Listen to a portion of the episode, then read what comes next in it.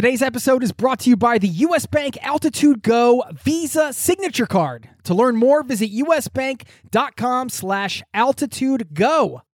One of the challenges of traveling is managing your money. If you're tired of getting crushed by bank fees and exchange rates, you need to check out wise.com. I have been a customer for over 10 years. This is the easiest way to connect all of your finances internationally. It's been essential for me, first as a traveler, then later as a digital nomad and an expat living abroad, running a business from around the world. You get one account, which allows you to send, spend, and convert money internationally, all without hidden fees or exchange rate markups. You can join 16 million customers, learn how the Wise account can work for you by downloading the app or visiting wise.com slash travel. That's wise.com slash travel. Thank you to Wise for supporting today's show.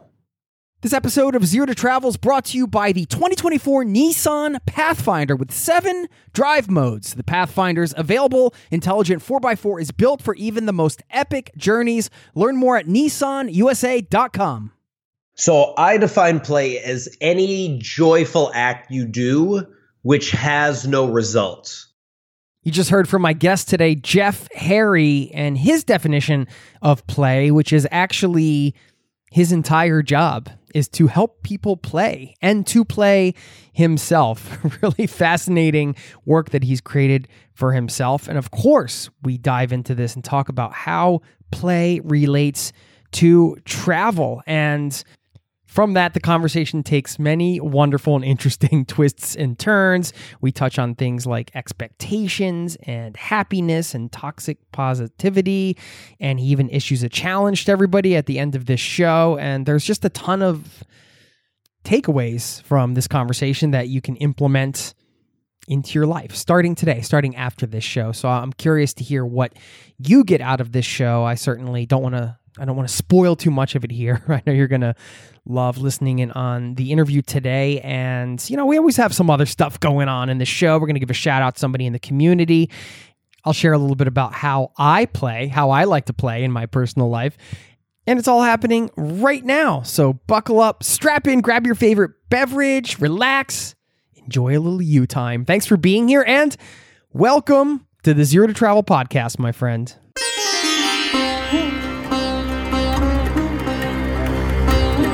Listening to the Zero to Travel podcast, where we explore exciting travel based work, lifestyle, and business opportunities, helping you to achieve your wildest travel dreams. And now, your host, world wanderer and travel junkie, Jason Moore. Hey, what's up? It's Jason with ZeroToTravel.com.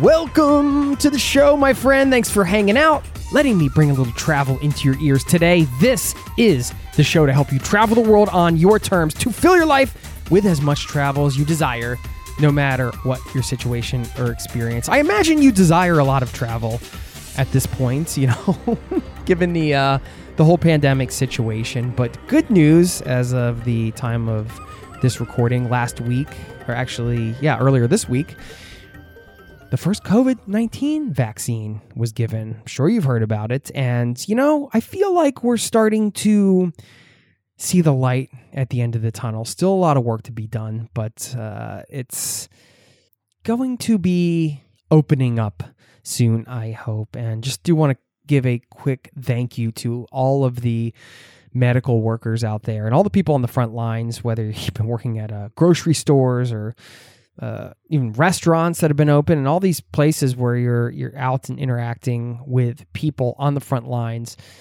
Uh, we appreciate you. We really do.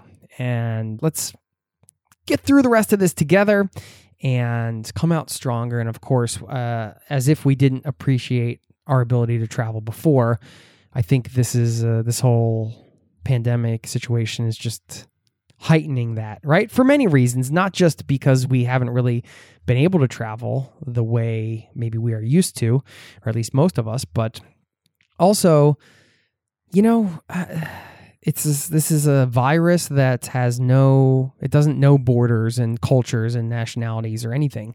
Uh, and it's just a reminder that any time is our time, right? Whether it's from a virus like this or something else, we never know when our time is up. So, not to sound too morbid or anything, but I'm just saying that as a gentle reminder, as a little kick in the butt for you just to remember that and as if you need me to to remind you but i think this whole situation is a reminder of that is my point and that can be a good uh, a good motivator to empower us to not let too much time go by uh, where we're not doing the things we really want to be doing one of the things I've been putting off that I uh, am excited that I finally started doing. Uh, it was more for lack of time, but maybe that was just an excuse, right? Uh, but I was like, you know what? I'm gonna dive into this. I'm gonna I'm gonna do this thing. So I'll I'll tell you about that in a second. And this is a bit of play for me, right? We're talking about play today, as you heard at the top of the show. It might sound like a funny topic, but you're gonna be surprised at how much I think it relates to travel. And Jeff and I talk about that, and it's just such an important part of life to play. I mean, I have two kids now, and I get to play probably more than ever as an adult with them. But even even before I had kids, you know, I always liked to play. It's fun to play. And sometimes we get caught adulting I, I, learned that term from my friends Jason and Kelly. I, I, can't remember. I don't know where it originated, but there's this term adulting. Uh, you know, like paying bills and all these different things we have to do. And it's like, yes, that's a part of life, but we can play too. And yeah, I'll share a bit about how I'm playing nowadays outside of playing with my kids. And of course, we got a shout out uh, to somebody in the community that I wanted to recognize and more coming after the interview, but I do want to get into that. Before we do, a quick thanks to Tortuga Backpacks for supporting today's show. They've got a holiday sale running through November 21st. Now, I should tell you that the shipping cutoff is December 15th. So if you want to get something for yourself for the holidays or for a loved one or a friend who loves to travel, go to tortugabackpacks.com slash zero just do your shopping. When you check out, you'll get an automatic discount based on how much you spend. If you spend $200, you get 20% off. If you spend 300, you get 25% off, and if you spend 500 or more, you save 30%. They never do these deals, and if you've been listening to the show, you know Tortuga backpacks, my favorite travel backpacks out there. I use their day pack religiously. I use uh, a couple of the other packs around town. I use the Outbreaker anytime I travel, and I don't have to bring a big suitcase with me because I can just, I know when I take it to the airport, I don't have to check my bag. It fits all my stuff, and it's just got great design and organization. It's an awesome pack. All their stuff's great. Check it out. TortugaBackpacks.com slash zero. And if you need help, finding the right backpack for you, there's a, actually a quiz there that you can take. It's free and will tell you which backpack they recommend for you. You also have 30 days to try it out and ship it back if you don't like it. So you really have nothing to lose.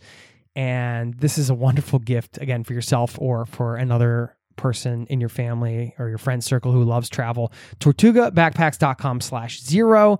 Take advantage of that sale running through December 21st. But again, that shipping cutoff date is December 15th, 2020. So uh, go get your stuff. Don't delay. And thanks to them for supporting today's show. Now, let's get into the interview, and you'll pick up where Jeff and I started kind of chit chatting. And stick around after the interview segment. We'll talk a bit more about play. I'll share a little bit about play in my own life. We will give a shout out to somebody here in the listening community, and I'll leave you with a nice little quote to end this episode. So I'll see you on the other side, my friend. Please enjoy the interview.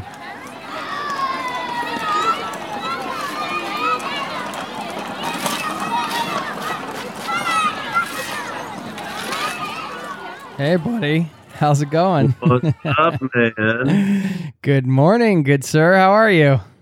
I'm doing good. I'm just testing out all my stuff. Test your stuff. Let me see Test your how stuff. this works. Will I be able to see your face on this call? Cannot have this conversation without seeing your face. There you go. Does that work? Hey, hello. Especially because I've been seeing that. I've been seeing that mug with those. Those so expressive eyebrows on those videos you've been making, which are I fantastic. mean, you, you, you also get a little shoulder action too. That's the that's the part that people sleep on. It's about the shoulders. People sleep on shoulders, dude. oh wait, wait, what? The shoulder the shoulder dance. People sleep on the shoulder action. Yeah, there you go. There I'm you go. literally doing a um we're we're running this like workshop on this summit and we had to record for it. Yeah.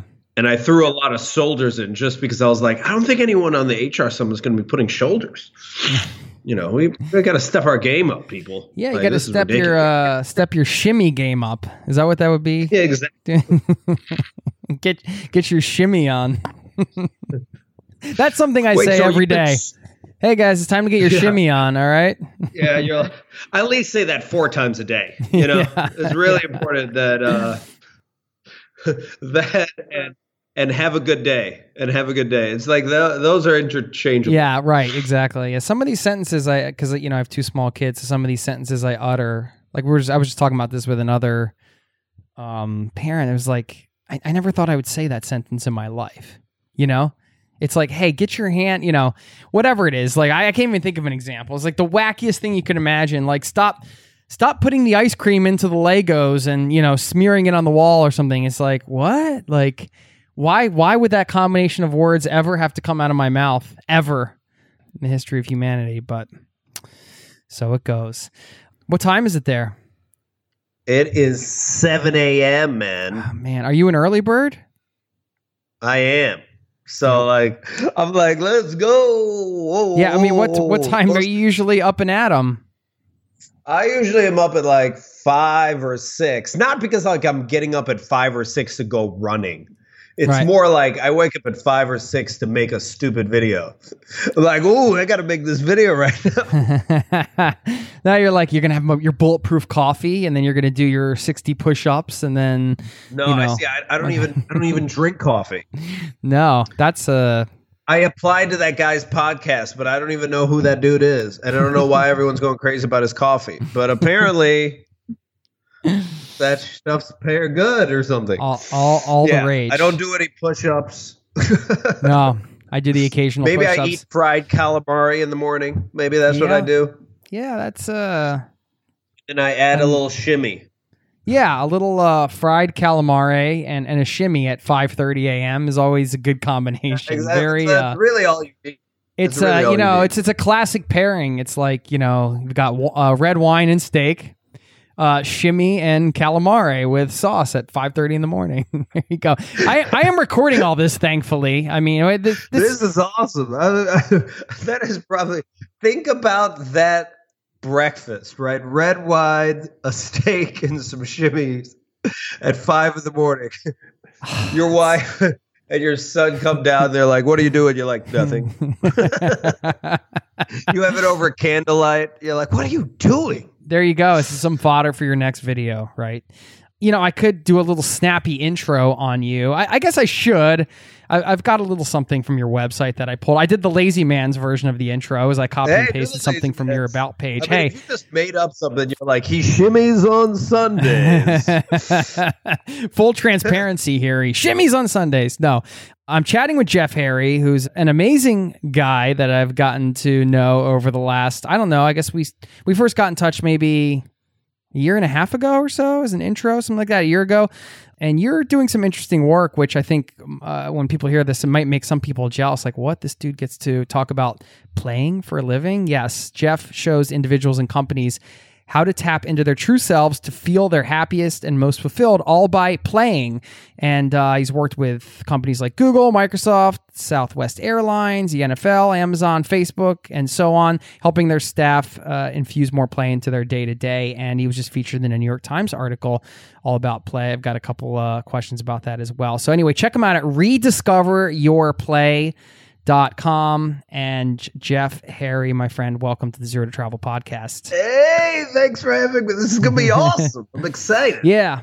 I don't know if anybody might be wondering, like, what does this have to do with travel? I mean, I, I think there are certain points during longer extended trips where I, I feel like this sense of bliss where it's like, I literally feel like, wow, like the world is my playground. You know, I'm to go out and I'm to, you know, play in the ocean and frolic around and I'm to jump off this waterfall and I'm to go hiking and do this thing and explore this thing.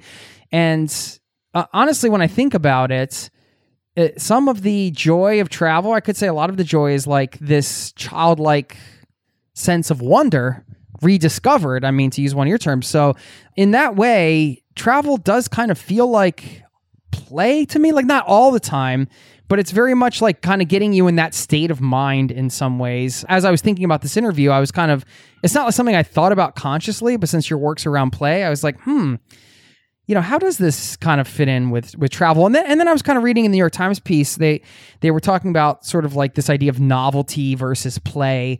You know, I was trying to understand like yeah, the difference with that. I just wanted to hear your thoughts on on everything I just said. Yeah. So I always like to first say what I mean by f- play or how do I define play, right?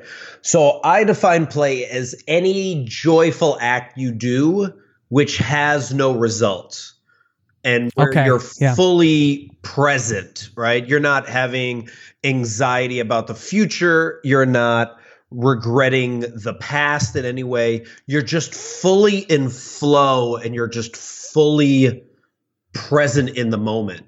And if there's any analogy I use, and I use this a, a ton on podcasts, it's it that play oriented mindset is the travel mindset because it's this mindset where you're like, yes, I'm going to say yes to this. Yes, I'm going to say yes to this. I'm going to hop on this moped and this moped's going to take me to a deserted island. And then all of a sudden now I'm surrounded by all these people on this deserted island. Oh, I'm now I'm having one of the best parties I've ever had in my life. And oh, now I meet the the person that I fall in love with. Like when you're in that travel mode, which a lot of people forget, especially uh, because I speak to a lot of people that are in the working world and are like, I haven't played in a while. When was the last time I played? And I go, your most memorable moments, most of them are play moments.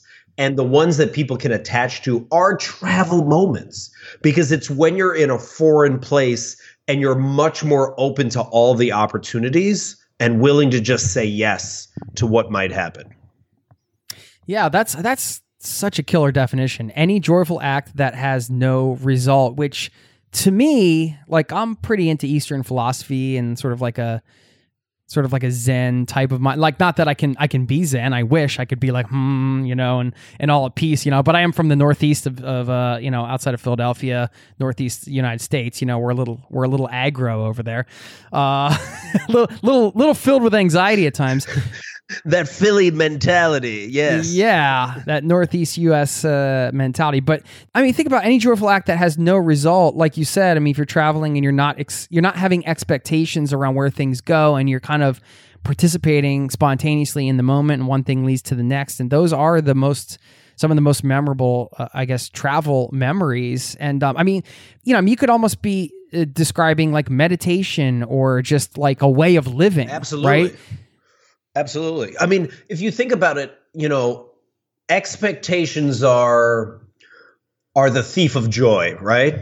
I, I forgot who said that, but they really are in many ways. And if you think about let's just tie this to travel, right? When you go and you have this specific itinerary and you're checking off all these boxes it's just not fun it's one of the worst ways i've ever traveled is when you you know you're just trying to hit all the spots but when you are like i've bought a one way ticket i'm going to go maybe to this like hostel or this place and i'm just going to meet some people and be like yeah let's go hang out with that person or yeah let's let's say yes to this like opportunity you know? That is what that is how a kid operates dude. Like when they're in the playground and they're like playing with you know they come to the playground and someone's playing and they're like what are you doing? Oh i'll play with you. Okay now i'm bored. Now i'm going to go play this. They're just hopping from place to place willing to say goodbye to their play friend just like you're willing to say goodbye to your travel friend and then move on to your next adventure.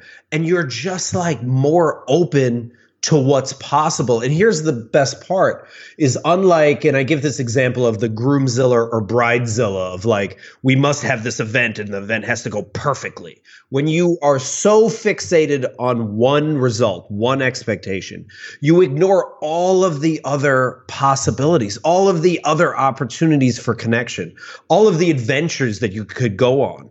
But when you really are in a travel oriented mindset, then you're just like you just see everything and you're just so full of gratitude because you're like there's so many abundant adventures for me to choose from right Yeah. Oh, For me, I would say one of the things that I do a lot that I guess I would consider play when I look at this is, you know, playing guitar or making music. And it's one of those things where you can totally be in the moment. And it's like, I'm not sitting there trying to write a hit song or anything. I don't have like a career. There's nobody even around, you know? It's just the joyful act. And, and with travel or anything in life, and I mean, that and anybody that listens to this podcast know a lot of the stuff that we talk about when it comes to like travel also ties in with life and the kind of travel we do, you know, longer term or full time travel and immersive and all that good stuff. It's such a like beautiful thing to do a joyful act and without uh, any expectation or result, but also in some ways it can be very difficult because we are a very goal oriented society. So, how would you recommend that somebody sets themselves up for success in terms of the day? Like hey i'm gonna squeeze i'm gonna have some play today. Like is is there some kind of intention that people can set or how do you frame up sort of as you approach your day? Because it it is so easy to kind of go about our days right like we got our routines we got are we're gonna go work and if you got kids you're gonna drop them off or, or do whatever like and it's just like the day can get away from you right so like how do you set yourself up to play every day in this way in this way that you define it that's a good question. Uh, so let me try to tie it with with traveling, right? When when you're traveling, you're you part of the reason why you're fully present in the moment is because it's so foreign and you're like, "Oh my gosh, like I got to figure this out." You know? So I think what you must challenge yourself if you're stuck in your normal routine is to break it. You got to break the routine. You have to do something different um, first and foremost. Second, you have to, or I challenge people, you don't have to, but I challenge people to get bored. A lot of the times, the reason why the day gets away from us is because we start scrolling on social media. We start binge watching Netflix. We start stressing out about, you know, some part of our workday, right? It's so interesting that that the mind has a thought that probably ranges from nine seconds to 90 seconds. So when someone says, I've had a bad day, it's not that you had a bad day. It's that maybe you had a bad moment and then you keep running that bad moment in your head thousands of times throughout the day. So, how do you catch yourself and be aware of that and then choose, be like, okay, well, what?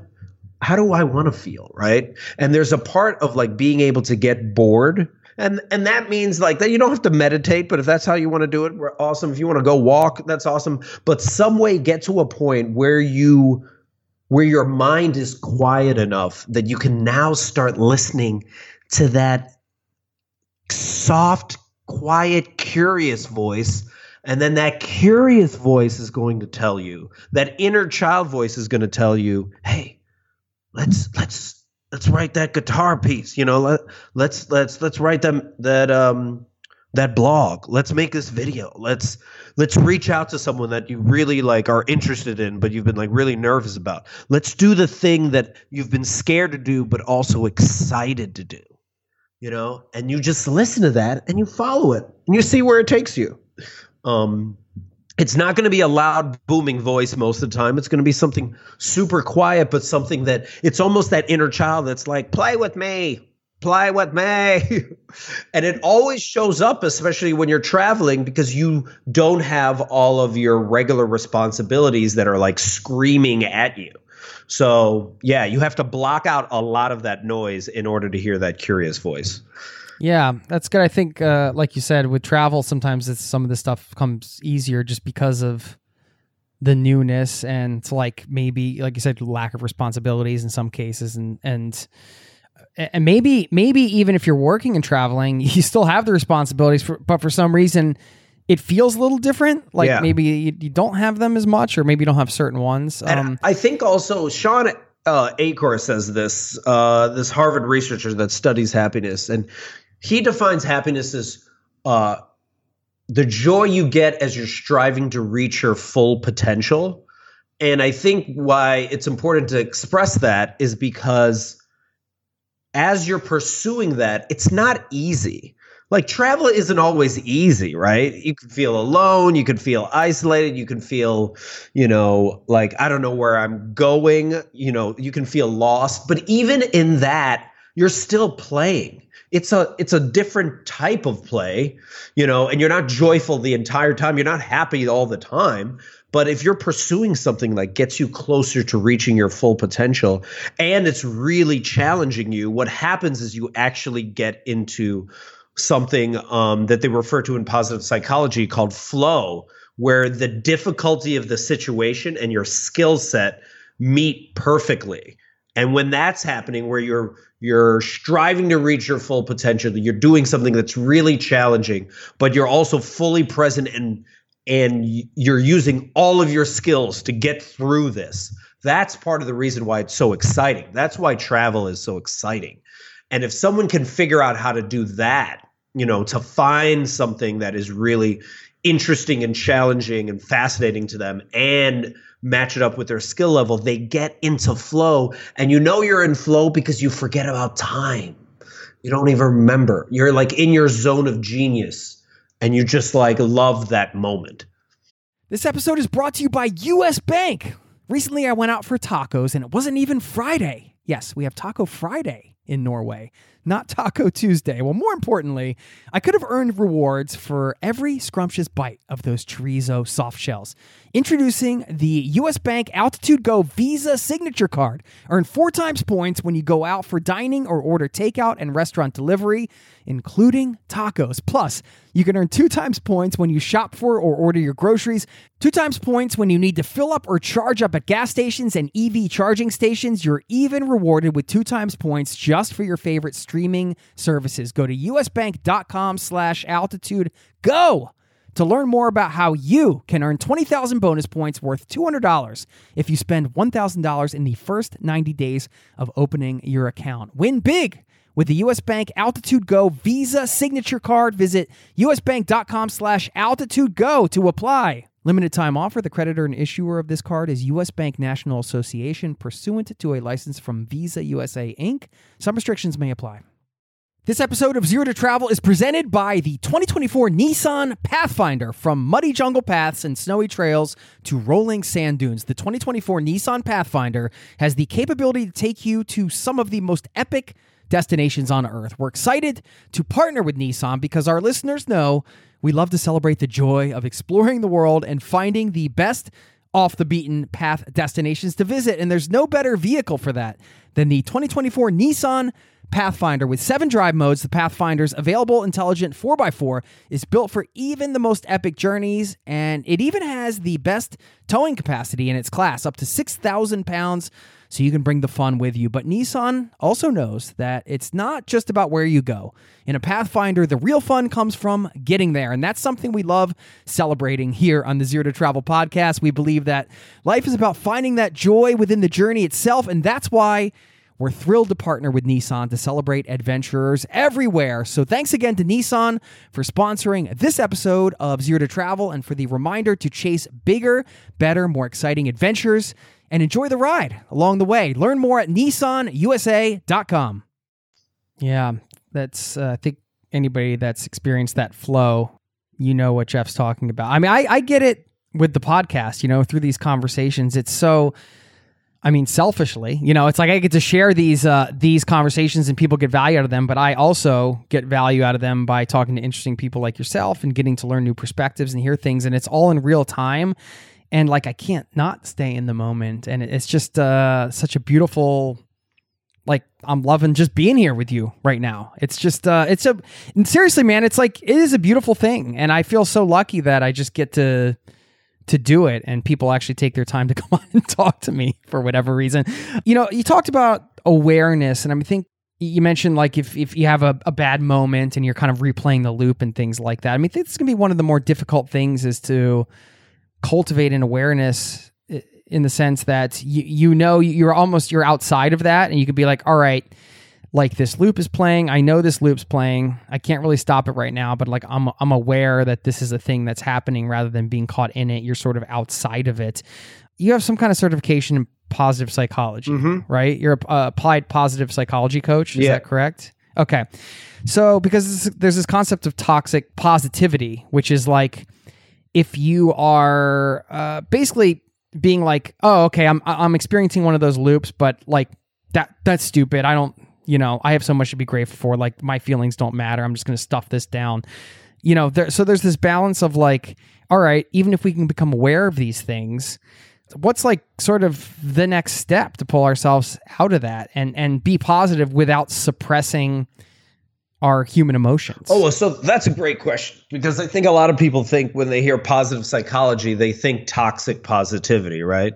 So toxic positivity is is almost manic because it's you're almost denying reality. You know, Can you explain what it is? People like give people the synopsis. Yeah, so, yeah, so so so toxic positivity a lot of times is is um, being positive regardless of the situation. You're almost ignoring everything that is going around, and it's almost delusional, right?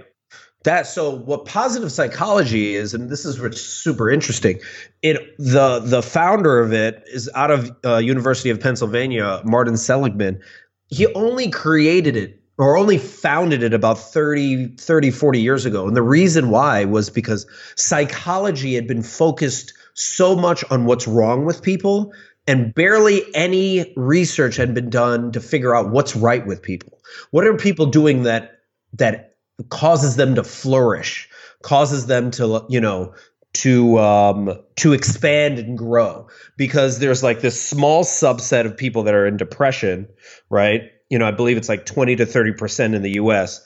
But then there's this huge group of people in the neut- in the neutral zone. And he was just like, how do you move people from neutral to flourishing?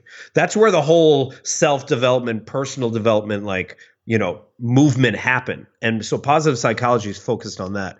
But what um, positive psychology does is it it it studies how to be aware and how to um, take in all of the emotions. So when someone is like feeling bad, let yourself feel bad. You should be allowed to experience all of the emotions. And frankly, actually, you should take in the complexity of emotion. Um, very much like Pixar's Inside Out. Like when my dad died in, in 2015, I remember being at his funeral surrounded by my family. And at one moment, I felt joy. And I was like, oh, what am I feeling joy? You know, I'm at my dad's funeral. But it was like, no, wait a minute. You can actually feel sad that he's passed away feel mournful and also feel joy that there's you're surrounded by family that are supporting you right now. And i think a lot of times people feel they need to they have to have one feeling only. It's almost been told to us that we have to be black and white about our emotions. And instead it's just like let yourself feel the whole emotion so that you can let, release it. They um in the book Tuesdays with Morrie, Morrie would always talk about that, where he would just allow himself to feel full sadness. And then once you're able to feel that, then you're able to let it go. I think a lot of people don't want to feel anything, right? They don't want to feel sad, but by preventing themselves from feeling sad, they also prevent themselves from feeling actual sheer joy. And that's why we stay in this middle ground. And you can feel it a lot of times when you're feeling stressed out and then you grab your phone. Why are you grabbing your phone? You're grabbing your phone for connection. You're grabbing your phone for dopamine. You're grabbing your phone to numb yourself because you don't want to feel these emotions right now. You're like, oh, I want to feel these emotions. I must text someone or I must hop on Instagram or Facebook, which only makes you feel worse anyway because then you start comparing contrasting and you could you could let go of all that if you're just able to be like to sit in the moment and just feel whatever you're feeling and not beat yourself up about it. Yeah. It's interesting that you brought up technology because I hadn't really thought too much about it. Me being the uh, the old Gen X guy here, I guess. I feel like the opportunities for play were just like naturally, more naturally a part of life before smartphones, before everybody had a supercomputer in their pocket. Yeah, right? I mean, may I mean, yes. I mean, I don't know. It's yes and no. It's yes. That is definitely true because it's just so easy to never be present now. You know, even when you're traveling, like the amount of photos that we take, how many of the photos do you take do you actually look at yesterday? You, you know the the like a year from now right? Right now i think i have 40,000 photos on my computer. I wouldn't be even able to look at them if i did right? But we're always trying to capture the moment. And here's the ironic part is just like like i said earlier your most your your best moments of your life many of them are play moments. You don't have your phone with you you're not actually taking a photo at the moment that you're having your best moments. But it's even funny that as you're having an amazing moment, you feel the need to pull your camera out to be like, let's capture this this this moment. And it's almost like when someone when an adult was on the playground and would turn to kids and be like, "Hey kids, you having fun? Is everybody having fun now?" And it just ruins all the fun because now you're just pointing it out. Like, Don't ah, acknowledge the fun. the greatest, you know. You guys have, um. So yeah, so there is that part, right? But I also don't want to like glorify the past and make it seem like when people didn't have phones, they weren't not present otherwise, right? They, there's probably more of an opportunity to, but you know, it's kind of like you know, back in our day, we were just so much better, and it's just like, were we? You know, you know what? You know, our our our songs were just as sexual as the songs now. They just were maybe a little less explicit. So I don't want to glorify the past because I feel like people even then, back in like I even the 1950s,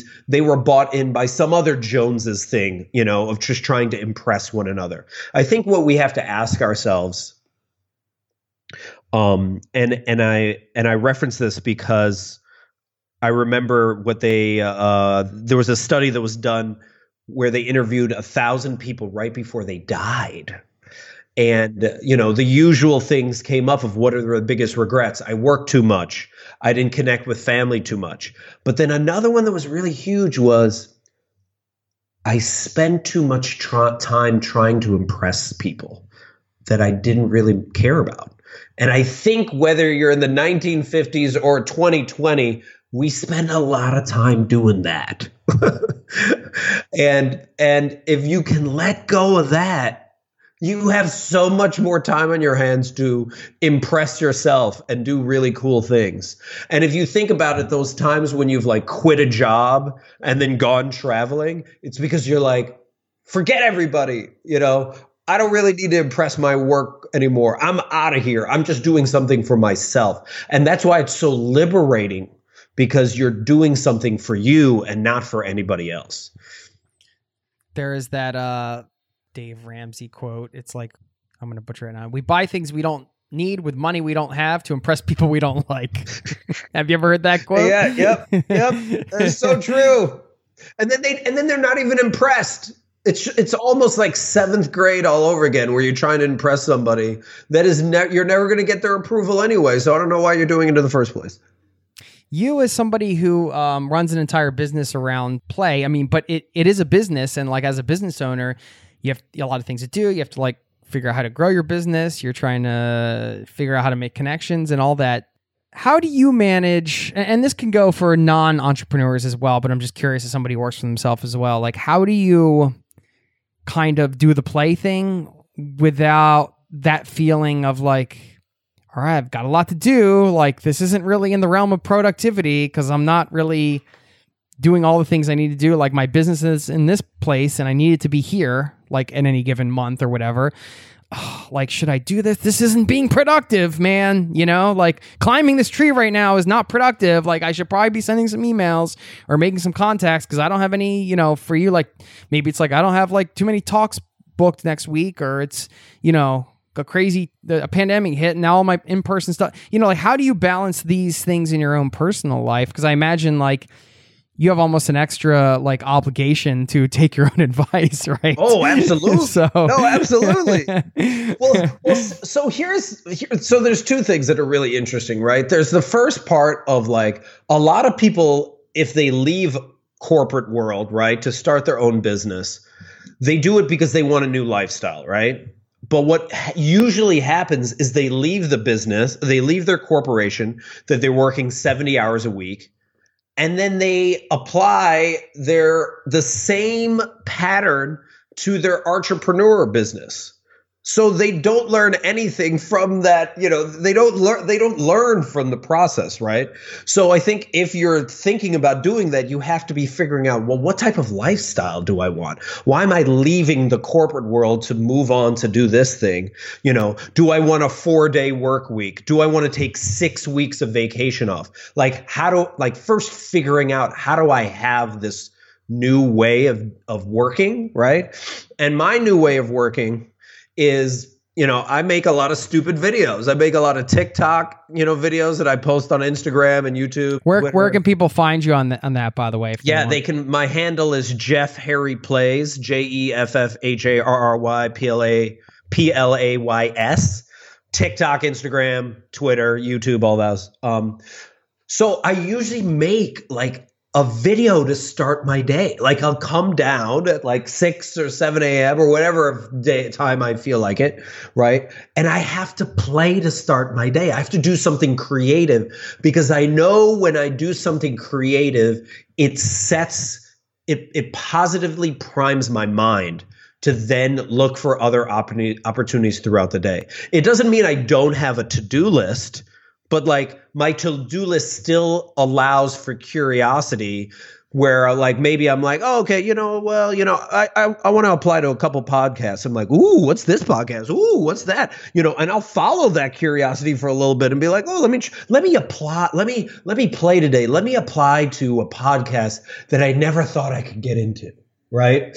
Let me reach out to a company. Like this is some of the ridiculous things I've done even in the past. I remember watching a Marvel movie once and it said VP of creative services or something, creative director of something. And I remember watching the movie and being like, I'm going to I'm going to email that person right now. I'm going to find them on LinkedIn. I'm going to figure out their email. I'm going to email them and I'm going to start working for them. You know, so like there's there's there's ways I can play in the work and uh, my friend Angie Cole, who I just love, um, talks about how, you know, there's a lot of uh, masculine ways of of leading and working, and a lot of feminine ways of leading and working, and and you both you can have both.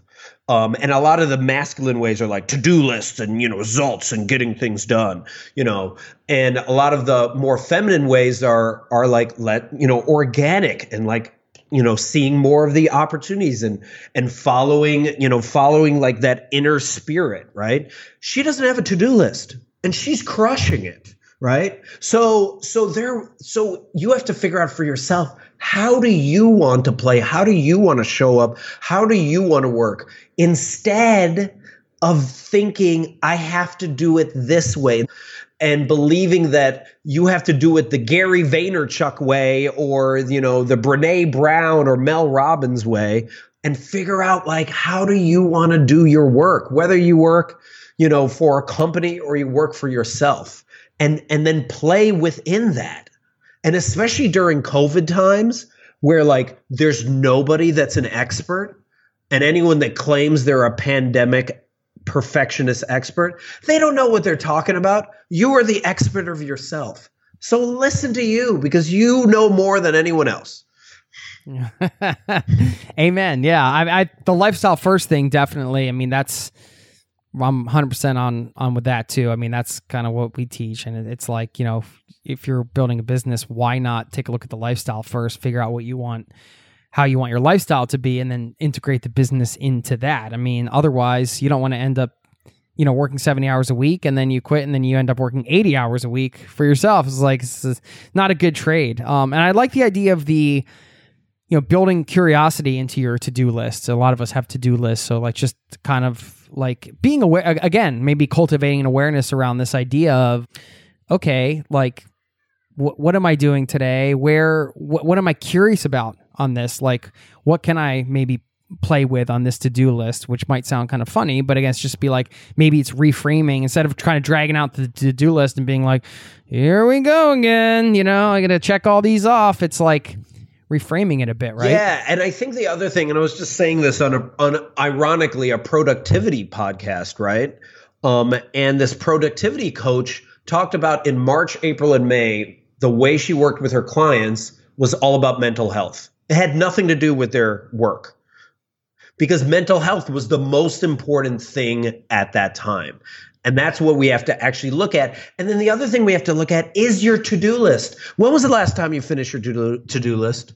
When was the last time you finished? Oh no, you can it? never finish your to do you list. Never finish your no, to-do no, list, right? Never. So, oh so gosh, that would be like I don't know what happens. It's like getting to the end of the internet. Exactly. You know? You'd be like, what would I do? so why not look at your to-do list for the day, realize that you're not going to get everything done off it, right?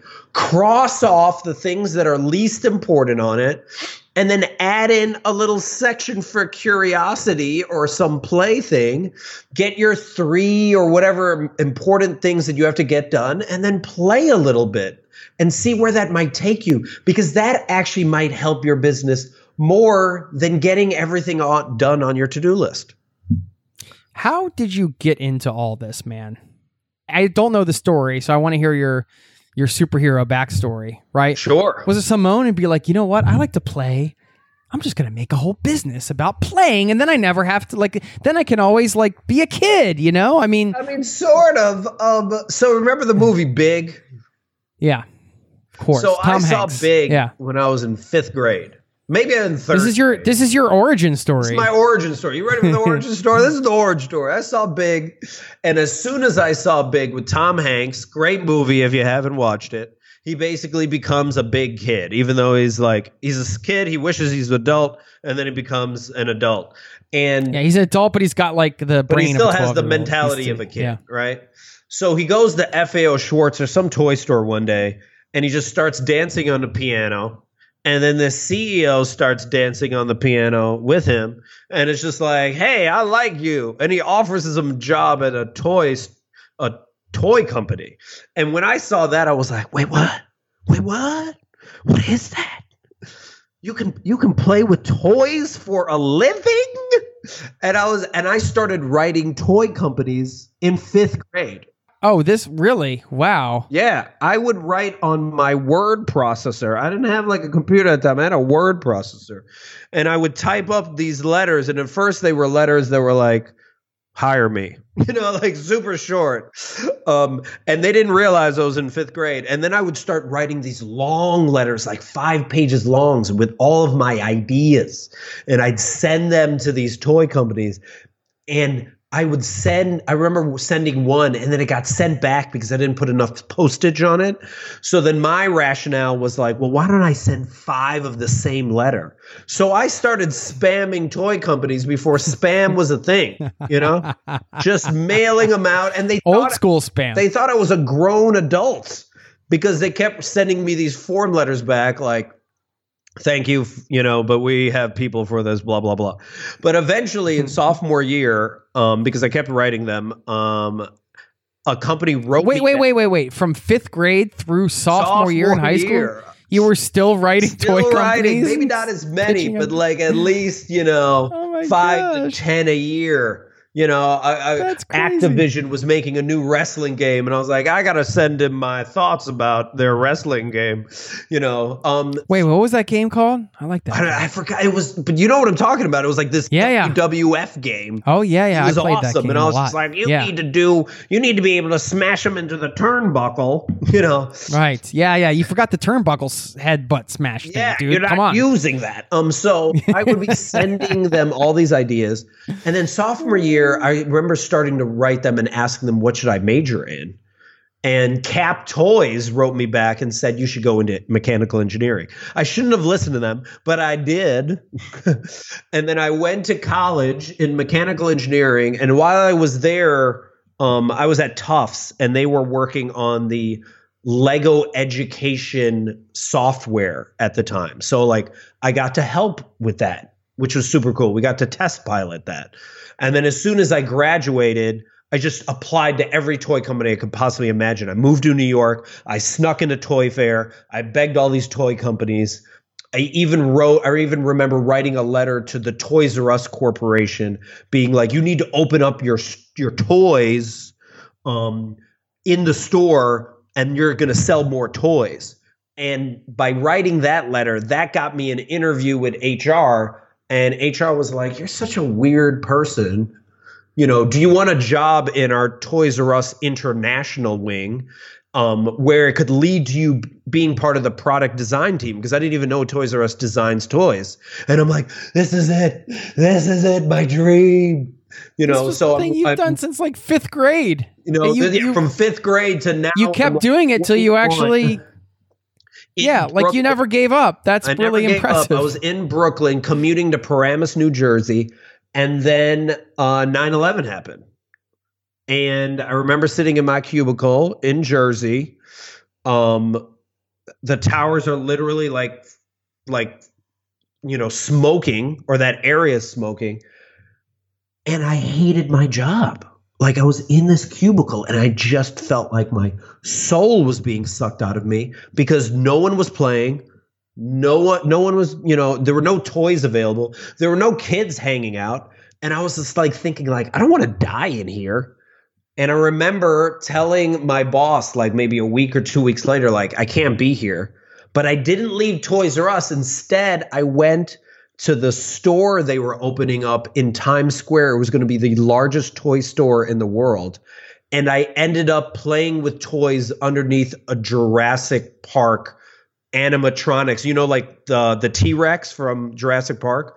That's what I played under, and that was my job for like a year, just playing with toys underneath this T Rex and hanging out with kids and coaching baseball. Um, and then I left that, um, moved to the Bay, worked for more toy companies, and every time I worked for a toy company, it just was so freaking disappointing. Um, and then because it was more corporate than you thought it was. it just be? wasn't it just was like they were selling trinkets widgets like they were selling microwaves. It really didn't really matter. There was no one playful at these toy companies which was so disappointing. And you know i had my quarter life crisis like a lot of people where you pursue your dream you get to your dream and you realize oh that's not it. That's not the dream. Oh my gosh what am i going to do? And i remember like you know re- reading Po Bronson and all these like life books you know um and i was like i have no idea what to do with my life and i remember hopping on craigslist one day and finding this really really like low paying job as a lego engineering instructor i was basically getting paid $150 a week and and I I went to meet this organization and it was just these seven nerdy dudes just playing with Lego and teaching kids engineering with Lego. And I was just like, well, I could just do this on the side while I figure out what to do next with my life.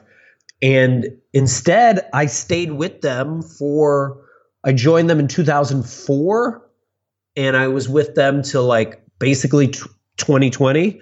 Um and we grew it into the largest Lego STEM organization in the in the US.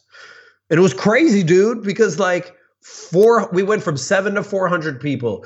We went from like teaching a thousand kids to a hundred thousand kids a year. You know, we expanded all throughout the U.S. And at the end, at the end, I was teaching a million kids. We, you know, we were, te- we had probably taught a million kids in that span of time.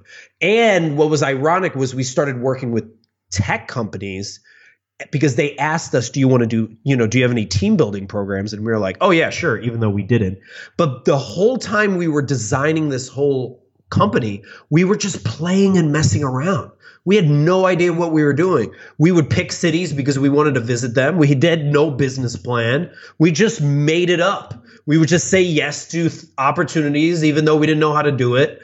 You know, like Facebook would be like, "Can you build this gigantic Facebook logo for us?" Oh yeah, sure. We got to figure out how to build this Facebook logo, dude. You know, we broke world records. We did all these crazy things. But then while we were doing that, when I was working for a lot of these tech companies, consulting and doing these team building things, I noticed that a lot of them were not addressing their biggest issues. They would talk about creativity, collaboration, innovation, but they didn't want to touch stuff like how do you deal with that a hole at work? How do you deal with that toxic person at work? How do you not be racist at work? How do you address creativity by dealing with your inner critic? And I was like, I want to make an organization around play that tackles these crazy issues. How do you deal with the BS of office politics where everyone's like walking on eggshells and no one is saying what they really think? And I was like, I can do this through play. I can figure out ways to make an experiential play um, workshop where you put people in other people's shoes and they play out scenarios like having a hard conversation with someone you don't like and just seeing what might happen. So then I, I made Rediscover Your Play with that concept. And I remember making the How to Deal with A-Holes at Work workshop with my friend Gary and we just applied to really big conferences thinking no one would say yes. And then huge conferences like south by southwest and like inbound said yes. And then we were like oh crap we got to figure something out. We got to we got to create this now. And and by doing that we actually started winning awards which is hilarious and we were like recognized as like the top HR influencers of 2020. I don't know what that really means, but we got that award because we were willing to tackle stuff that nobody else wants to tackle, right? We were we were willing to address pain points, but in a really fun, dynamic, new, playful way. And that's where I'm at now, right? And then just random things like like I I met someone through um, the Everything conference run by Vanessa Tharp um, or you know she helped design that. And i met someone um, who happened to be a freelance writer and i kind of helped her with her um, one with one of her articles and then we just kept in touch via instagram. And then one day she just reached out to me and was like you want to uh, be part of this play article? And i was like sure who is it for? And she's like, oh, the New York Times. Wait, what? You know? And then that just organically happened. You know, we she wrote it in 2019, COVID hit, and it probably was she didn't even know if it would ever gonna get released. And then all of a sudden it got released, I think in like April or May. Um, and I was like, sweet, this is awesome. Um, but that again was me just playing and connecting with people. So play has led me to this moment in time with such adventure. So why wouldn't I just continue to follow this curious ride? Wow. What a story, man. I mean, there's so many things running through my head right now about your story. I mean, I just cannot believe the dedication that you had and the sort of the unwavering yeah, the unwavering dedication to this idea of working for these toy companies and then just kind of your dedication to wanting play to be such a big part of your life like where where does that come from really? Because a lot of people like i shouldn't i don't want to generalize like that but it's like you know how it is you you're a kid and you just play all the time and then you grow grow up and then you're like i don't know a lot of people forget like the things that they love to do when they were kids and just stop doing them for whatever reason i think that's right? part I mean, of it right? There's there's a moment when it was your last time you went to the playground. Like that's a really sad moment. And you don't know that that's your moment. The, the last time I went was this morning. You see, so you go back because you have a kid, right? But like where people are like, oh, that was the last time I went on a swing set, you know? And why did you do that? Because you wanted to impress somebody, right? You wanted to be like, well, now I got to be part of these cool kids. You know, I, I tell this really embarrassing story of my teenage years, but it's all about leaving my play self to try to be cool, only to realize that what was I doing that in the first place? But I think people just continue to pursue that cool, wanting to belong and get accepted. And you do that in high school, then you go to college and you try to do that in college by, you know, doing whatever all the cool people are doing. Then you go to work and then it's all about comparing yourself to your your your, you know, colleagues, you know, who has the best car, who has the best house, you know, who's like getting a promotion, like whatever boring, who's going out and partying the most. And then you get in your 30s and then, you, know, who has the best family, you know, who's getting their kid into private school. Like you're just constantly in this boring rat race trying to impress people that you don't even care about, right? Just because you want to fit in. And it's just like, I just, I couldn't do that. It just seems so boring to me. And instead, I would be like, well, you know, if no one else wants to play on the dance floor, I'm just going to dance by myself on the dance floor, right? And I I reference this. Um, watch this on YouTube if you get a chance. Um, it's this guy. He's at a festival, and he's dancing at this festival. It's this weird festival in Portland, right? Um, and he's dancing in this weird, strange way. He's doing a lot of shoulder action, right? He's just, he's just, you know, he, who knows? He's all of, all I know is he's fully present in the moment, enjoying himself. And then all these people start mocking him. And there's like many videos of him. One of them's 10 minutes of someone just laughing at him the whole time. But then there are these two people that eventually come over to him. And I think they first dance with him just to mock him. But as they come over to dance with him, they you know start vibing off his energy, and they're like, "Ooh, this is kind of nice," and they start dancing and they start having fun with this guy, right? And remind me, they're at a music festival, and everyone else is just watching these three people dancing. Well, after three people dance, some other people are like, man, that he looks like he's having the best time. And those other two people are very excited. So I'm going to go over there. So five more people go over, and then five more. And then within two minutes on this YouTube video that has like, you know, tens of millions of views, he is then surrounded by 300 people, you know? And it's because he was willing to be his full, nerdy, weird self willing to show up fully and he didn't care what anyone else had to th- what what you know what they thought of him. And because of that he was able to bring all this happiness to people's lives.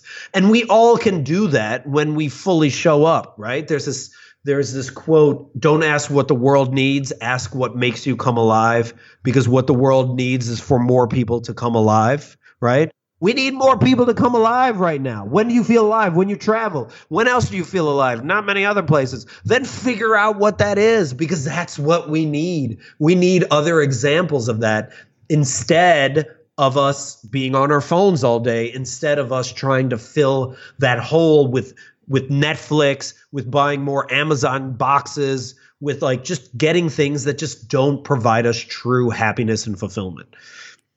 Would you love to have an incredible cup of coffee every day? I've tried it all. I've done the pour over, I've done the French press, but I tasted an AeroPress coffee many years ago and immediately I was sold. I had to get one. AeroPress is a patented three in one brew technology. This combines the flavor benefits of espresso, pour over, and French press all into one compact portable device built for travel or home. I love things you can use in both places. This device has over 55,000 five star reviews in over 60 countries. AeroPress is the best reviewed coffee press on the planet. I've owned one for so many years. I don't even remember how long it's been. And they are under 50 bucks. So they also make an exceptional gift. Thoughtful, proven, tasty, and travel oriented. Who wouldn't love that? Now, you get 20% off just for being a listener of this show at aeropress.com slash zero to travel. That's aeropress, A-E-R-O-P-R-E-S-S dot com slash zero to travel. That will save you 20% on checkout. Thanks to AeroPress for supporting today's show. Hey, it's Jason here. Did you know you are invited to join the first ever Zero to Travel community trip? Yes, we're planning a trip together. We're headed to Morocco November 30th through December 9th. And you can get all the details at zerototravel.com slash trip. It's open for booking now. We have 13 spots left at the time of this recording. And you have until the end of March to book. So, if you're interested in traveling with an amazing community, this community, a small group of people on an incredible journey through Morocco together with me, Sign up over there at zerototravel.com slash trip to get all the details. Thanks for listening and hope to see you there. My wife, we always have the saying, uh, you owe it to yourself to be yourself, right? Oh, yeah. There's a lot of that. wacky dancing going on in this house. I'll tell you that. it feels good to just release in that way. It's so easy to kind of forget, like, you can just design your own business and it can literally be whatever you want like you're just like, hey, I'm just gonna like make these workshops and I'm gonna, I'm gonna basically help people through play because I love to play and I love to teach people this and talk about it. And it's just like, bam, all right, I'm gonna create this and here it is. And I think there is a like some of these online businesses that they can become. It, it looks like everybody has it all together, but as you just heard, like from what you said, from what Jeff said, you know, you're just figuring it out as you go. And even when you're working at the Lego Corporation, which sounds like, you know, they would have their stuff together, whatever, like, you know, these programs don't exist. All right, I guess we're going to make them. I guess we're going to figure out how to make a Facebook logo. It's like everybody's just figuring it out, right? But like, you have to be willing to kind of put yourself in that position where you're like, you're willing to take things on and, and kind of figure it out as you go. Right? And that's that can be scary, but I think you also Yeah. have to embrace the fact that it's not going to be all rosy all the time. That a lot of times it really feels like a roller coaster at times where you like go down that rut and you're like, I'm never going to get out of that rut. You know, I, I remember seeing this TikTok recently where this the guy goes, you know, you know, when you start your business, you start with ignorant optimism. You're like, it's going to go amazing, right? And then you go down this rut, this really rough stage where you're just getting rejected all the time. But, you know, if you're willing to sit in that and kind of enjoy the ride and learn from the failures, then you actually come out of that so much more powerful. And also, there's something really exciting about the failures. When you talk to musicians, you know, like famous musicians, and you ask them, what is your favorite time? They don't actually talk about the times when they were famous. They talk about all those rough times when they were traveling in that nasty, you know, van, you know, driving to South by Southwest and then performing at a bar here and getting stuff thrown Before at it them all happened, because it was like right? the it was a memorable moment, you know. It might have been painful at the time, but looking back out of it, you're like, oh, that was kind of joyful. That was kind of hilarious, right? That was ridiculous. I can't believe we did that. Um, and I think people just need to learn how to enjoy that ride more and know that it's not always going to be perfect. And frankly, you don't want it to always be perfect. That's you need it. You need to be in those ruts. You need to feel that pain in order to also feel that joy. yeah, I mean, this goes back to the quote you said from the. I can't remember if you said it was a Harvard somebody. Oh, Shawn the- the Shawn of- Achor, yeah.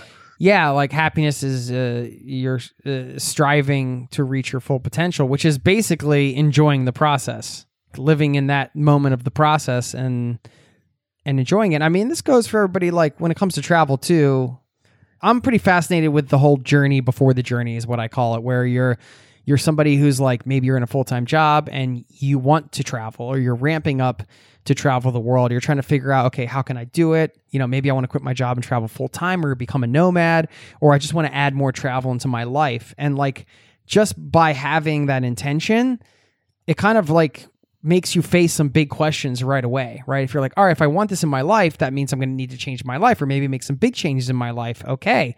What does that mean?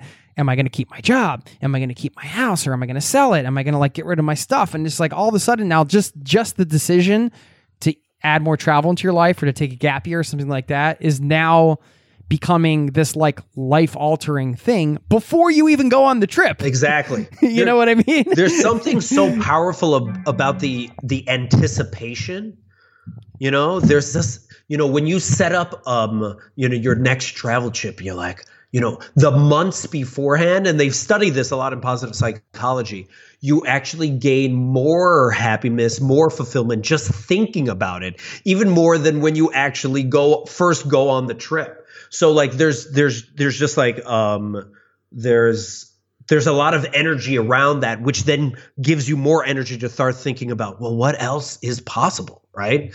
You know? And um there's this amazing camp indie person stephanie lay. She taught me this uh, in one of her talks recently that she's i think she spoke on um, the nomadic network where she was able to get over her fear of just life by traveling and taking risks by simply you know feeling really awkward when she was at a hostel and being like okay you know what? I don't know what to do. I'm going to say hello to these people. And then all of a sudden her whole travel situation changed because she now started traveling with these people. And then she was like, oh my gosh, I can do that. Now I'm going to say hello to these people. I'm going to travel with them. Now I'm going to say hello to this person that doesn't speak any English. I'm going to use Google Translate. And then we're going to become best friends the next like 48 hours.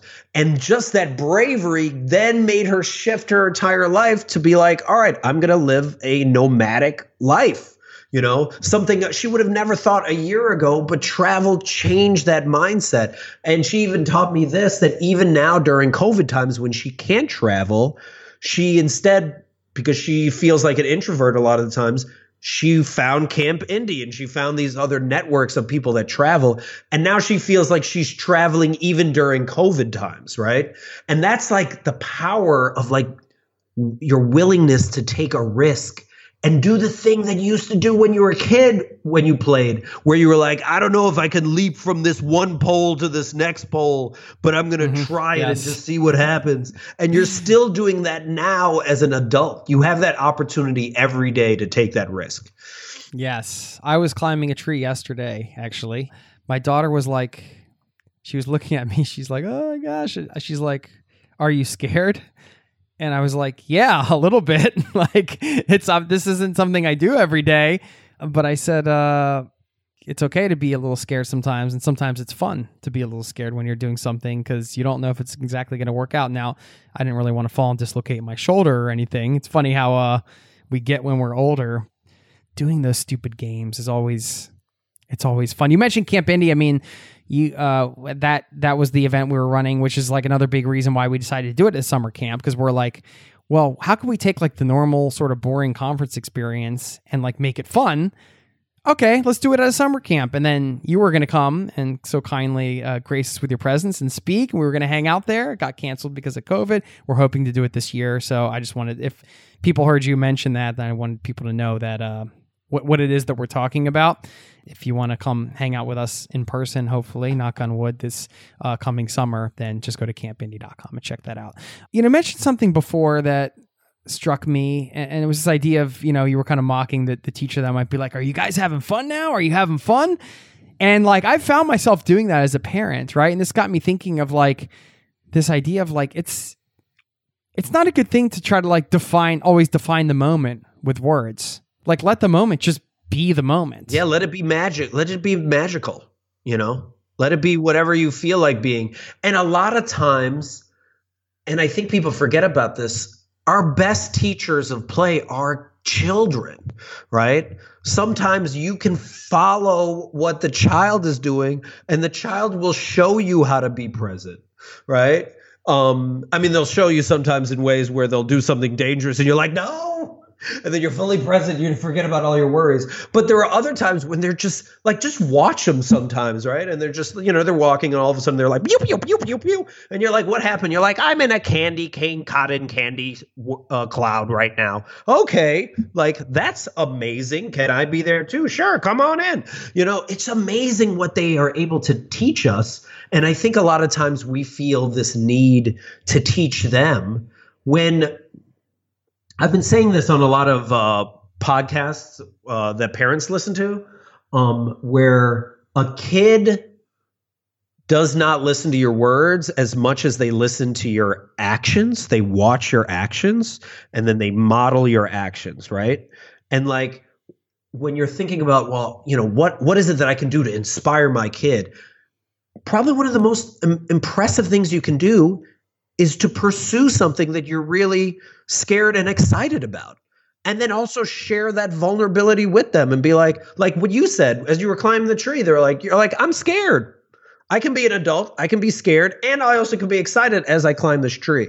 Because then they see how like oh that's how to be a full human being instead of us trying to be perfect for them or for anyone else you know? And i think that is really powerful just not just for kids but just for us to embrace in our own life that we don't that we should show up imperfectly that there's something magical about us being imperfect. And like and that perfection is so boring. No one like that's why so many conversations are so boring because we're both trying to have um, we both have our perfect facades and then we're like okay well based off of our perfect facades, what kind of conversation can I have?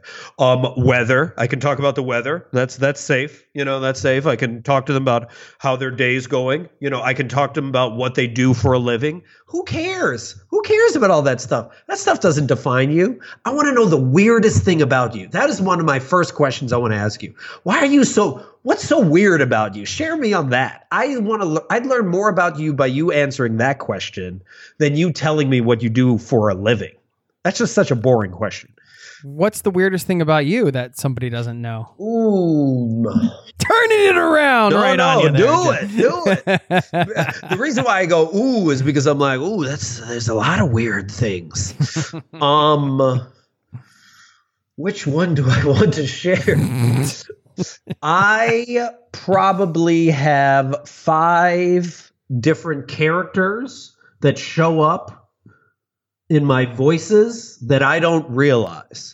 They just kind of show up all all ironically. I I even have a New Jersey uh, Jewish mom accent that just shows up once in a while. And I remember this is how I met my girlfriend. Um, I was we were all hanging out, you know, everyone was just friends, and we're going to a bar, and um, we all made a pact that we were all going to take on accents, and the first person to break the accent had to buy drinks for everybody else. And then for four hours, because we're all so cheap, no one broke their accent. So I was doing this New Jersey Jewish mom accent, so insulting. I'm so I apologize to all the mo- moms out, the Jewish moms from New Jersey out there, but I stuck with it. And she did a Valley Girl accent the whole time, and I was like, "This is someone that I want to marry. This person right here." Because so so yes i have a lot of weird characters inside my body. Um so yeah that's one of my weird things. Um also when i was a kid i used to eat my boogers because i thought it made me go faster. That was another weird thing. Um so yeah I, I got a lot of weird things. Oh, that's good fuel. Here's my rocket fuel. I, I literally would Let be like dig in there eating it right before a race it was so weird i called it vitamin g for gunk Vitamin G. All right. Did you have siblings growing up, or yeah so i have two older sisters where did you grow up? I grew up in the suburbs of Chicago. Um, and, you know, part of the reason, you know, my sister Tanya and Shayna both traveled a ton. They actually both lived abroad. Tanya lived in uh, Colombia for a brief amount of time, like two years, two, three years, um, in Medellin before it became like a digital nomad place, right? Um, and then Shayna lived in France, Japan, and China. Um, and yeah, I think she knows like four languages or five languages now. But we got our travel itch because my parents are from the Philippines and uh, St. Vincent, this small Caribbean island off the coast of Barbados. So just because we would go back and forth visiting family so much, we also hit up other islands and other random places. And we just got the, the we got the travel itch, man. And now I feel, and I'm sure you feel this too, is just like when I haven't been out of the country in a while, I feel this not only this this angst, but I feel like I'm in a rut because I need to go to another country just to show me, oh yeah, the American way is not the only way. And also there's a lot of really other cool ways in which people are living that are not American. And I remember this when I was in Amsterdam with my nephew, and this guy was just playing some random weird guitar thing that wasn't a guitar in some Amsterdam bar. And my nephew, who was like 10 at the time, went up to him and was like, Why do you play this? Do you get paid to play this? Because my nephew's from America, right? And he's like, No, I play it because it's enjoyable. People do that. And, and it was just, you could see the shift in my nephew's brain because he's like, Oh, I didn't know that. You know, so like I need to do that because I need to be challenged of my own core values so I can think differently. Hmm, yeah. What do you think about the uh, the state of culture in America right now as it relates to play for adults? Oh, it is bad. I mean, the state of it's. I mean, so so the way in which I I think of America because you know I I remember studying abroad in Australia and I remember people coming up to me. Listen, this was like this was like 1999, and they'd be like, "What's wrong with America?" Back in 1999, this is before George W. Bush, right? Um, before Trump, all that, and it was America is so young. We're like 200 odd years old, right? 230 or 40 years old.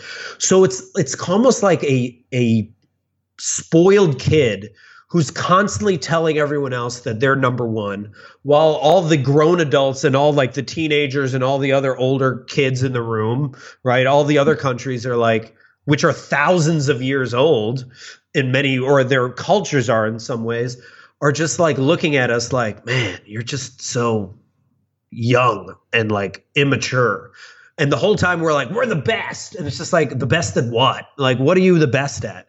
And I think what COVID did was it revealed that, you know, um, we're a third world country with a Gucci belt on in many ways. You know, we we we've been trying for so long to prove how great we are and working so hard like doing our two weeks of vacation and not even taking our two weeks of vacation, you know, and working 80 hour weeks or whatever we do to prove how great we are. And in the process, a lot of Americans are miserable, dude. Um, and I know when I look at my family here in America in comparison to my family in the Philippines, family that I know that are that are living in like shacks on dirt floors, they know how to be more present and happy with their lives than a lot of my family that are either American or or following American values where they're just gathering a lot of stuff. Um, and we're just so consumeristic that you know we've just forgotten how to play we've forgotten how to be present um, yeah what have you learned from your family on on those uh, through those experiences. It's just that like stuff is kind of a waste. You know like that stuff, stuff, as in material yeah material stuff. like material wealth um is not not only is it not going to bring you happiness but i came up with this term recently and i got to make a tiktok about it but i refer to it as affluent deadness. America suffers from affluent deadness. And what i mean by that is we have everything we have all the stuff.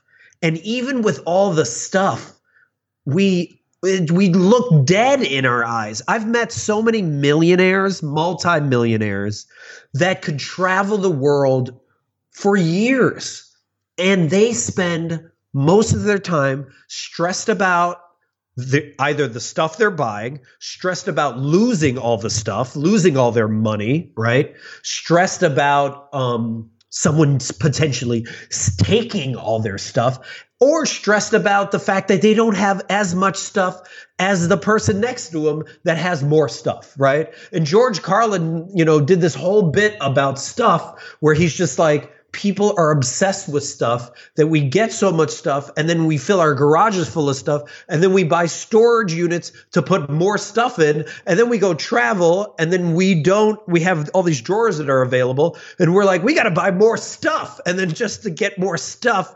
And the whole time we're trying to fill this void that never fills. And you can see that affluent deadness whenever I've gone to these rich parties and nobody has having fun Everyone is trying to look perfect. Everyone's trying to impress one another. And then I'm out on the dance floor with the other weirdos, you know, just having a good time. And then people come up to us and they're like, oh, I want to hang out with you because I'm not having fun. And it's because they're suffering from this affluency that has not provided them anything for their soul. If anything, it's sucked so much of their soul and they just continue to um, gorge thinking that one day they'll be fulfilled and they never will. Hmm. So that's the state of culture in America. That's the culture of America. Affluent deadness is the culture of America. And, oh man. And, and, you know, and you know, trying to on the flip side of the positive part of it, right, is like at the same time you have people that are still, even though, you know, we're not meeting any of the ideals, you still have people that are fighting for the ideals of America, right?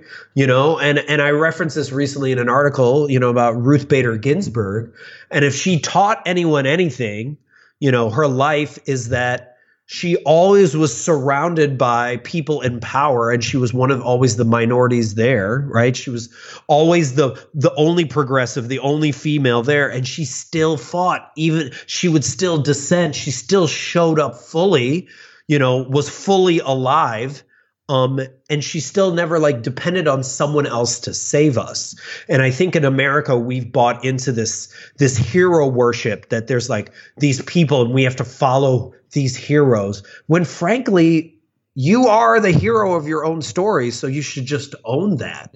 And like and and believe that you are as amazing as a uh, Gary Vaynerchuk or you know a Tony Robbins that you can do something as dope in your own way and you simply need to get quiet enough start playing listen to your curiosity and then show up Yeah, and like you said, uh, show up fully as your imperfect self. I think you said before, which uh, I absolutely love. Any book recommendations? You mentioned a couple books, and uh, I'm a big reader, and I know a lot of people listening like to read as well. So doesn't necessarily have to be about around play or anything, but just in Yeah, general, yeah, a couple the- the- like one or two books that have really changed your life. I'd like to hear what they the, are. the, the most recent ones that I've been super into. Um, well, first, you got to start with Elizabeth Gilbert's Big Magic, right? Which is all about creativity. But the thing that I love that she says, she says this in the book, but she just also says it in life, is she's never seen someone go through personal transformation that hasn't gotten tired of their own bullshit. And what's interesting, uh, what I love about that quote is back when COVID first hit, I wasn't making any videos. And then COVID hit, and I the whole time I'd been like, well, I don't have time, you know, I'm so busy, I have work, I have just so many things. And then COVID hit and was just like, you have all the time in the world. What are you gonna do now? You know, and I had to face my own bullshit.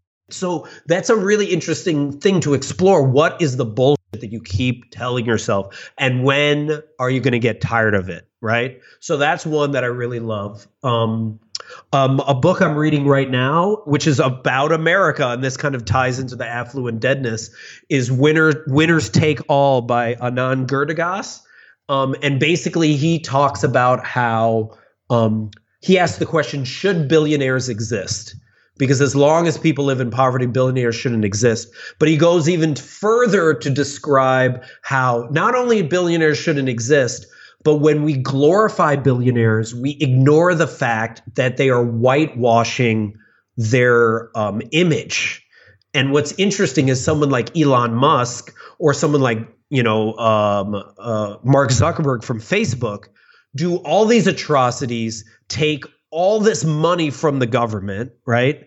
And then they do some charity on the side or they create this foundation which still is their money. So they're just transferring their wealth to a foundation. So when they say I'm donating 99% of my money when I die, yeah, you're transferring it to your own foundation where you control all the money. And if they simply were a taxed the way they should be, we could actually take we could actually benefit more than having charity because charity is a waste of time. They should just don't they should just be taxed the way they should be. So that one's really good because that just shifts your your um, image on like the Elon Musks of the world because that dude inherited a ton of money and then also stole many of the ideas around Tesla. But no one knows that because everyone explores and it's just like he's a, he's amazing and he did it all on his own. No, he didn't. You know, so we have to not buy into a lot of these hero worship because you if you found out the real story, you'd realize like, oh, that's why they're so successful and why I can also do self, but I need also support as well. Um, and then the third book is this one called Cure for Stupidity by Eric Bailey. And that is simply asking the question when you're having conversations, would you rather understand or be right? Because you can't be one or the other, you know? Um, and it just challenges your fallacies about you know trying to be right because i think more a majority of the time especially in america we always want we say we want to understand but really what we want to do is tell everyone how right we are Wow. All right. Those are those sound like three interesting. What was the second book title again? Give me that one. The oh, Billionaire. Oh, winners take all Winners by, Take by All, okay. Anand Giridharadas Got it. Well, speaking of challenges, I mean, as we kind of wrap up here, I appreciate your time. I mean, I think we could we could keep talking and talking and talking, but I know you're going to get about your day at some point. Maybe we'll have to have a, you back on for a part two. I mean, be in person. That would be great. that'd be dope what would you challenge people listening to do today? Oh, so, you're gonna throw so out a- I do throw out a little this. challenge. I love to Goodwill Hunt people. Mm, Rem- Remember Good Will Hunting? Oh yeah, great movie. So, so for anyone that doesn't remember the ending, part of the ending was Matt Damon's character was a genius, right? Um, Um, and Spoiler alert, by the way, if you haven't seen it. yeah, this is a spoiler alert, right? um, and he's um, he's at a construction site with his best friend Ben Affleck, right? And he- they're working construction because you know Matt Damon's trying to shun the genius that he has. And Damon says to him, he goes, you know, we're we're gonna be, I'm gonna be living here in, in you know, uh, taking my kids to Foley Field with you. And I remember, and Ben Affleck turns to him and he goes, "If you're here in 20 years, I'm gonna kill you. I'm gonna kill you." And and Matt Damon is like, "What? What? What? I owe it to myself. I have this great talent." He's like, "No, you don't owe it to yourself. You owe it to all of us because any of us would give anything to have what you have. You're sitting on a winning lottery ticket, and you're too scared to cash it in." And that's my challenge to all your listeners is you all are sitting on a winning lottery ticket. So what are you going to do with it? How are you going to actually show up? Because not only do you have to show up for yourself, but there's somebody, and I truly believe this in my soul, that is waiting for you to show up so they could show up. There's a ripple effect that has to happen. But until you write that book, until you write that blog, until you quit that job and do that travel like dream trip you've always wanted, until you go talk to that person you've been super nervous to talk to, until you do all those things, one of those things, that other person can't show up. And and it's it's it's your responsibility in your life to do this. If there's one thing you can do to contribute to work to this world is to be fully you. Because when you are, you just give freedom for everyone else to be as well. Thank you. Thank you, man. Thanks for your time. And if you go to a rediscoveryourplay.com, you can learn more about Jeff Harry. And also, don't be afraid to play a little lava carpet on the way to the bathroom today. Oh yeah. You know? this was fun. I appreciate your insight and uh, insights and uh yeah, hearing your perspectives and g- gave me a good kick in the butt to continue my day over here. So Let's man, I- last thing, tell me your best uh we'll call it a dad joke. oh. Got one? Oh yeah. Got Well, I, one I don't know if it's a dad joke, but I made up this joke when I was uh, in third grade, and I thought it was a genius joke, which means it's really bad. What what type of nut goes to the bathroom? what? A peanut. Oh, peanuts. It's so worse. I, I thought I was a genius comedian when I wrote that joke, and I submitted it. No one liked it. I was like, "What are you talking about? This is amazing. This is Come on, play on words. people." Nailed it. Well, thanks for your time, man. And uh, if you can hear some uh, noise in the background, that's my son, my little peanut, coming in to get his uh, poopy diaper changed. So I'm going to let you go. Hey, thanks so much, man. thanks, Jeff. Take care. Take care. See ya.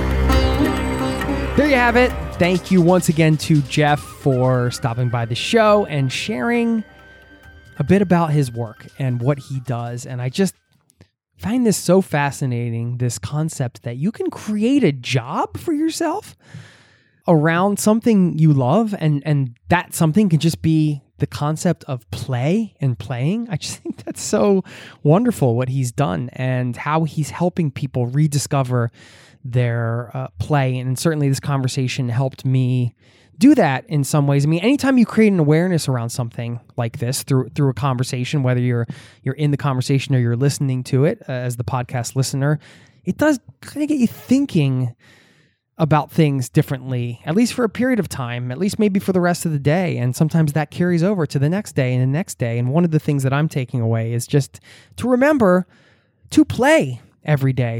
Sometimes those days go by where you don't really play, and that's not good.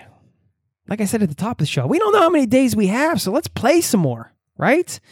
And I love to play.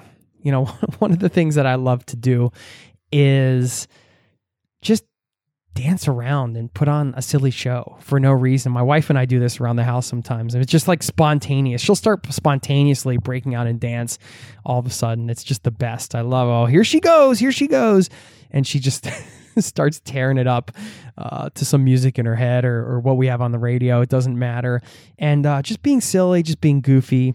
And I love to be silly and goofy myself. Maybe you can tell that from from listening to the show. It's just fun, and uh, it's just fun to let loose. It's it's like this. Um, it is sort of like uh, the release valve from adulting, right? The adulting thing is kind of weigh you down sometimes. It's, it's kind of like a thing that can lift off the weights and help you relax, you know, and not necessarily be like need to be giggling and doing something goofy to play. I mean, you know, play to me might be taking a walk too and just kicking a stone or something like that. And uh, you know, having two small kids is a good reminder that uh, of how important play is. And also, of course, I get more play in my life with them. But uh, you know, Jeff reminded me today to just you know play on my own too, play and have fun with things. And why not?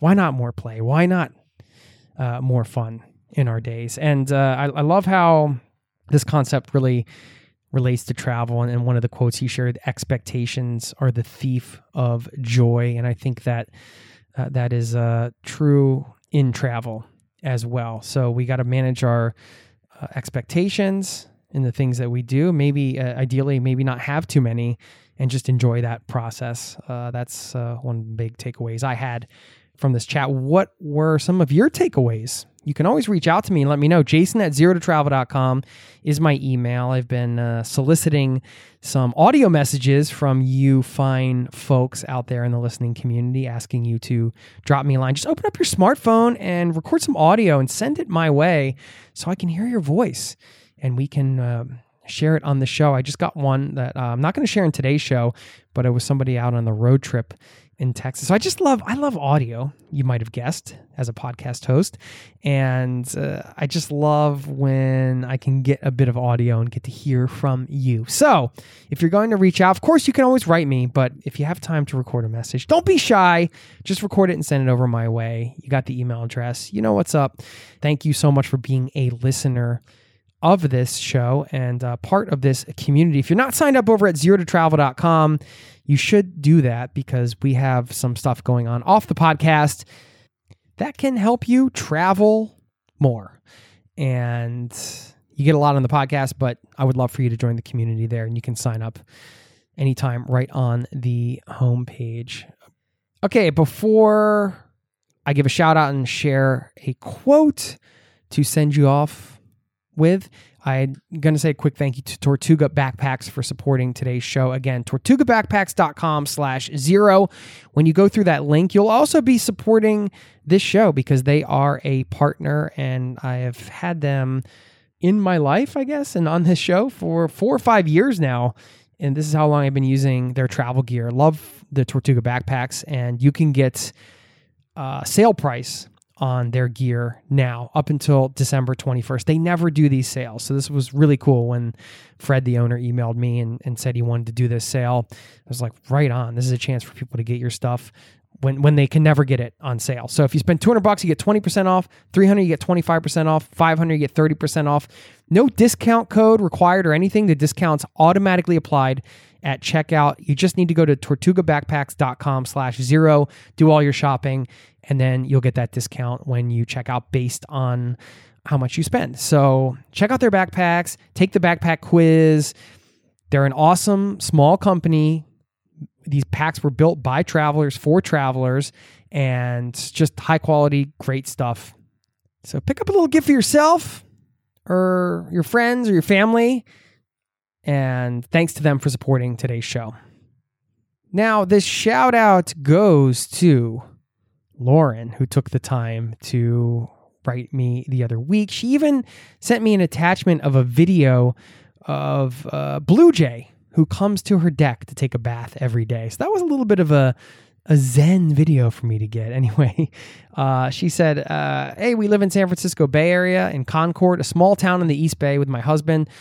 Love your podcast so much. Started listening after the lockdown during springtime. It was a great Zen moment to listen to you on Zero to Travel. It diverted our attention from all the sad news from the pandemic happening around the world and here at home. She goes on to uh, talk about some of their travel. She said, Some years ago, before getting married, my trips included Cartagena, Colombia, Cancun, Mexico, Portland, Oregon, and Northbrook, Illinois. All unforgettable journeys.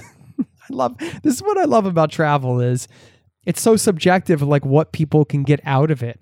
I would never imagine seeing a Northbrook, Illinois on that list and next to unforgettable journeys, but travel is so meaningful. It's such a personal thing, right? The experience of travel is so personal. I love that that's on the list and I have towns like that or small cities that you know for somebody else it might have just been like a place to pass through and nothing special, but for me it meant it meant something. And uh, so thank you for sharing this list.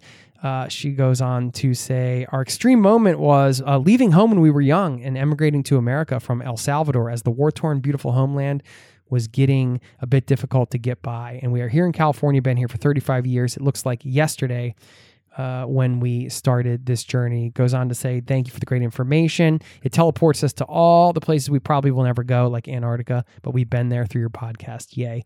Thank you so much for taking the time to write, Lauren. And I really appreciate you and the fact that you shared your story. And again, you can always reach out, jason at zero to travel.com. I read all these emails and love getting them. And again, thanks for the little Blue Jay video there. That was cool. All right, now a quote from the mystical magical quote drawer, pulled out at random. This is from Nan Hui Chin, who said, We leave this world with nothing no medals, no rewards, no success, no failure. Mm. Mm, mm, mm. Powerful stuff there. All right, thanks a lot. Have a wonderful day. Smile, take a chance today, go out and play. I'll see you next time. Peace and love. This podcast has been brought to you by ZeroToTravel.com. Ideas and advice to make your travel dreams a reality.